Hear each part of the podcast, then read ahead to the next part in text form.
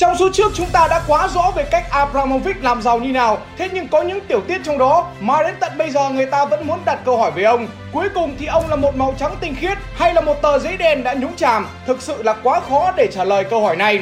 Vậy cụ thể Abramovich đã kiếm tiền bằng những thủ thuật nào? Đầu tiên, đó là vụ pha loãng cổ phiếu ở công ty con thuộc tập đoàn Shipnet. Mặc dù mua lại được Shipnet với giá rẻ, đồng thời kiểm soát được nó rồi, thế nhưng quyền sở hữu ở công ty con vẫn rất thấp. Chính vì thế mà Abramovich đã tìm mọi cách để thâu tóm được nó. Để hiểu về điều này thì có lẽ chúng ta cùng đi từ gốc rễ của vấn đề để xem pha loãng cổ phiếu nó là cái gì. Giả sử nếu công ty của bạn đang làm ăn tốt, bạn muốn tăng vốn, muốn có tiền để mở rộng công ty thì bạn sẽ làm như nào? Phương án đầu tiên là đến vay tiền qua kênh trung gian, điển hình là ngân hàng. Thế nhưng phương án này rất tốn kém bởi tiền muốn đến được tay của bạn phải đi qua kênh trung gian, chi phí vay rất lớn. Bình thường người dân thừa tiền, họ sẽ bỏ vào ngân hàng để lấy lãi 7% một năm.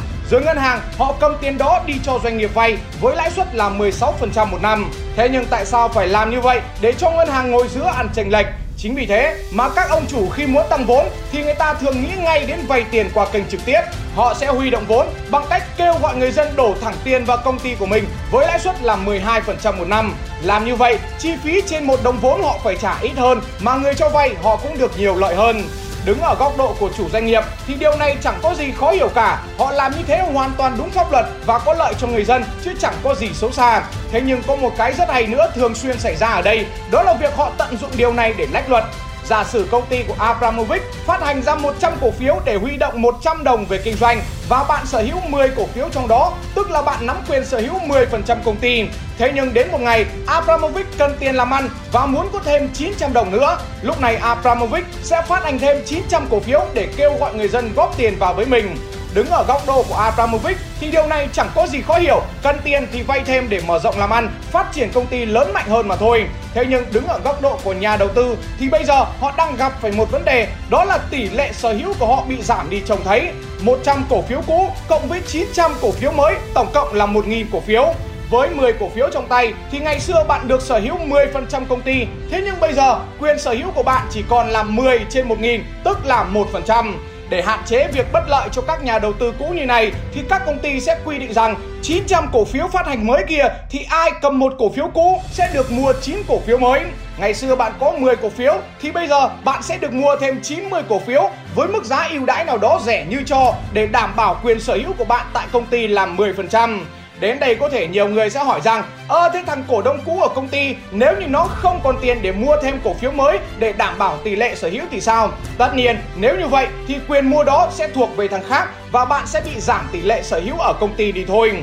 Đối với Abramovich thì ngày ấy không có chuyện các cổ đông cũ được quyền hỏi câu đó, Không có ơ à gì ở đây cả. Mặc định luôn, các cổ đông cũ không được quyền mua thêm. Thế cho nhanh, Quyền mua thêm lúc này thuộc về Abramovich và Berezovsky trong ví dụ trên thì số lượng cổ phiếu phát hành thêm gấp 9 lần số lượng ban đầu. Còn trong thực tế thì Abramovich đã phát hành thêm số cổ phiếu gấp tới tận 2.000 lần so với ban đầu và ông ấy đã mua hết số phát hành thêm này với giá là 7 đô trên một cổ phiếu, thấp hơn rất nhiều so với mức giá thị trường lúc đó là 16 đô. Ngoài mặt thì việc phát hành thêm cổ phiếu này là để tăng vốn, thế nhưng trong lòng thì mục đích của Abramovich là muốn thâu tóm công ty.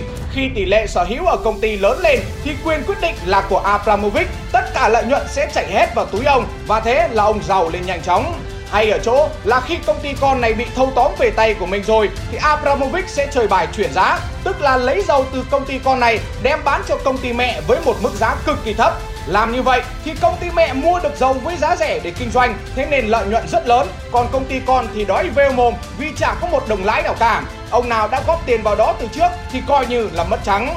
Các cổ đông nhỏ lẻ góp tiền vào công ty con kia cũng hiểu được mình đang bị móc túi như nào, thế nên họ đâm đơn lên kiện. Ai cũng thấy điều đó, thế nhưng tiếc rằng tòa lại không thấy gì cả do đã bị đồng tiền làm mù mắt rồi.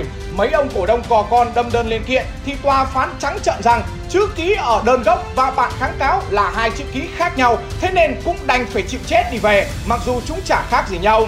Công ty mẹ cứ thế càng ngày càng giàu lên, tiền chảy vào túi của Abramovich nhiều như nước, trong khi đó các công ty con lại trả thế đồng lãi nào.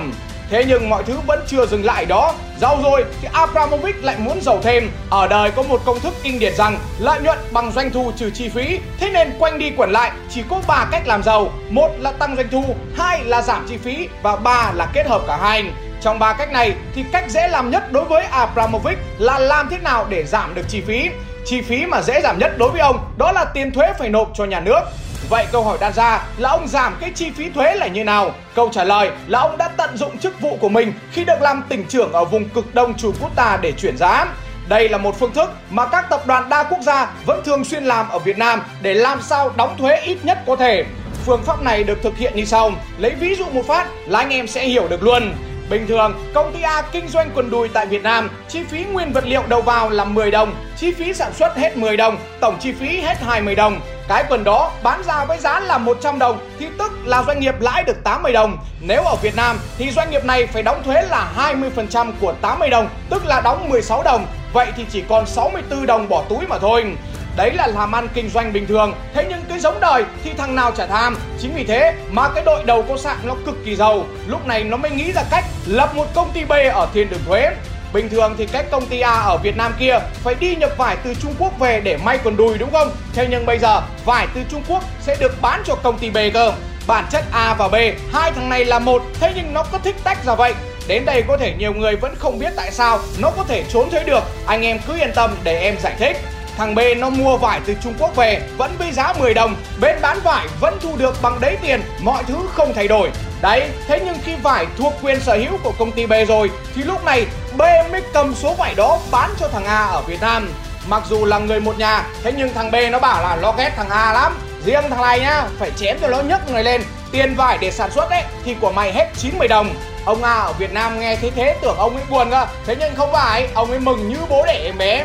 Hàng A ngày xưa, đáng nhẽ chi phí nguyên liệu đầu vào của nó chỉ có 10 đồng thôi. Thế nhưng bây giờ, nó đã bị đội lên 90 đồng rồi. Thêm 10 đồng tiền công sản xuất nữa. Như vậy, tổng chi phí bỏ ra là 100 đồng.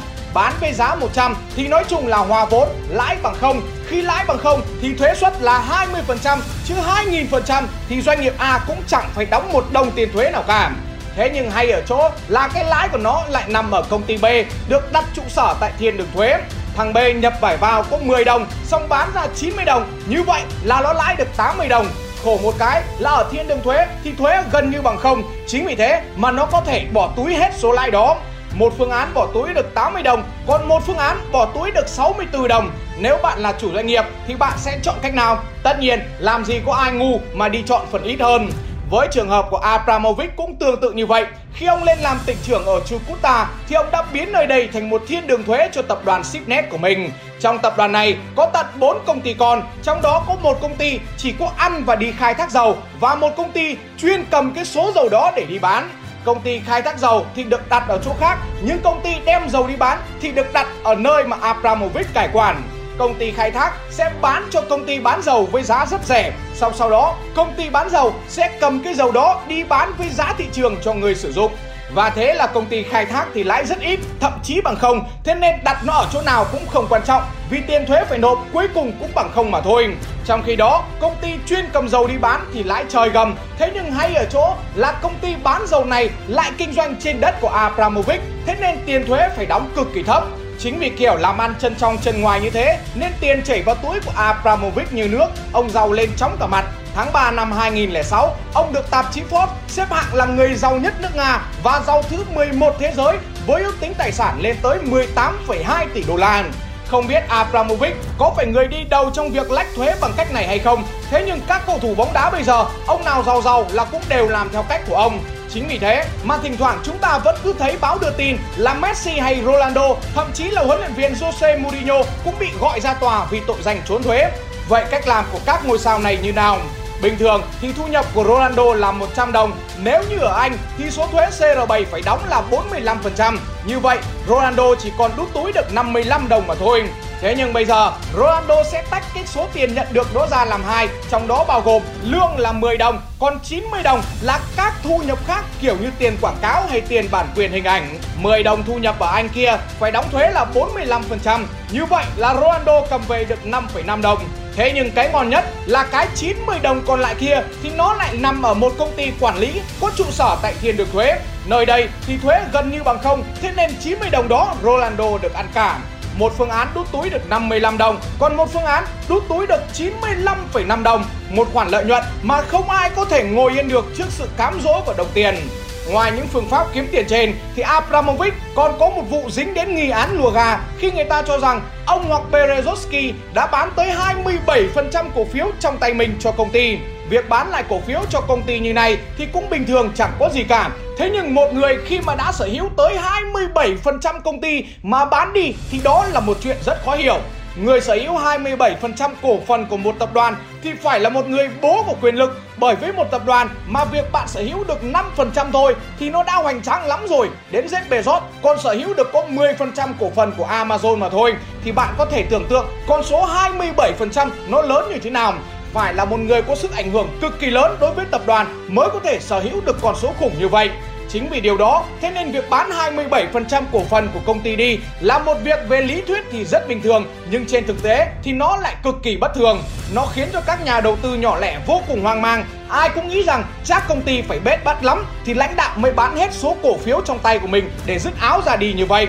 Ngay lập tức thì giá cổ phiếu đã lao dốc cắm bỏ xuống Thế nhưng khi cổ phiếu lao dốc thì cũng là lúc mà Shipnet lại cho người đi mua vào. Cùng với đó thì Abramovich cũng lại bung tiền ra để mua hết 27% số cổ phiếu mà mình mới vừa bán ra. Vậy câu hỏi ở đây là ông ấy bán đi xong mua lại như thế để làm gì? Câu trả lời đó là để ăn cổ tức. Các cổ đông đến tận nước cuối cùng này mới hiểu ra rằng hóa ra mình bị lừa. Thế nhưng khổ mỗi một cái là chả biết kêu ai. Vì việc bán đi, xong mua lại với giá bao nhiêu, đều không được công bố minh bạch. Tất cả đều là thỏa thuận ngầm của các tay to với nhau mà thôi. Dân chúng chỉ biết là đã có một ông nào đó ở trong tập đoàn bán toàn bộ 27% cổ phiếu. Đây là câu trả lời cho việc tại sao mà Abramovich lại kiếm được nhiều tiền trên nước Nga như vậy. Những thủ thuật mà Abramovich làm cách đây hai chục năm vẫn còn đang tồn tại ở dưới thời đại bây giờ. Những trò chuyển giá, pha loãng cổ phiếu vẫn xuất hiện hàng ngày trên khắp các mặt báo. Ai cũng tưởng rằng giàu như Abramovich thế thì chắc phải sướng lắm. Thế nhưng thực tế, cuộc sống lại không hề đơn giản như vậy.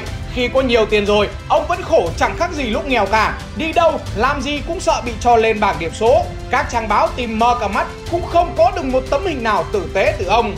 Vậy Abramovich đã sống ẩn giật như nào trước khi bước ra ánh sáng? Ông bảo vệ tính mạng của mình kỹ càng ra sao? Tất cả sẽ có vào số sau, được phát vào lúc 21 giờ ngày mùng 3 tháng 4 trên kênh của Tuấn Tiền Tỷ nha sẽ ơi!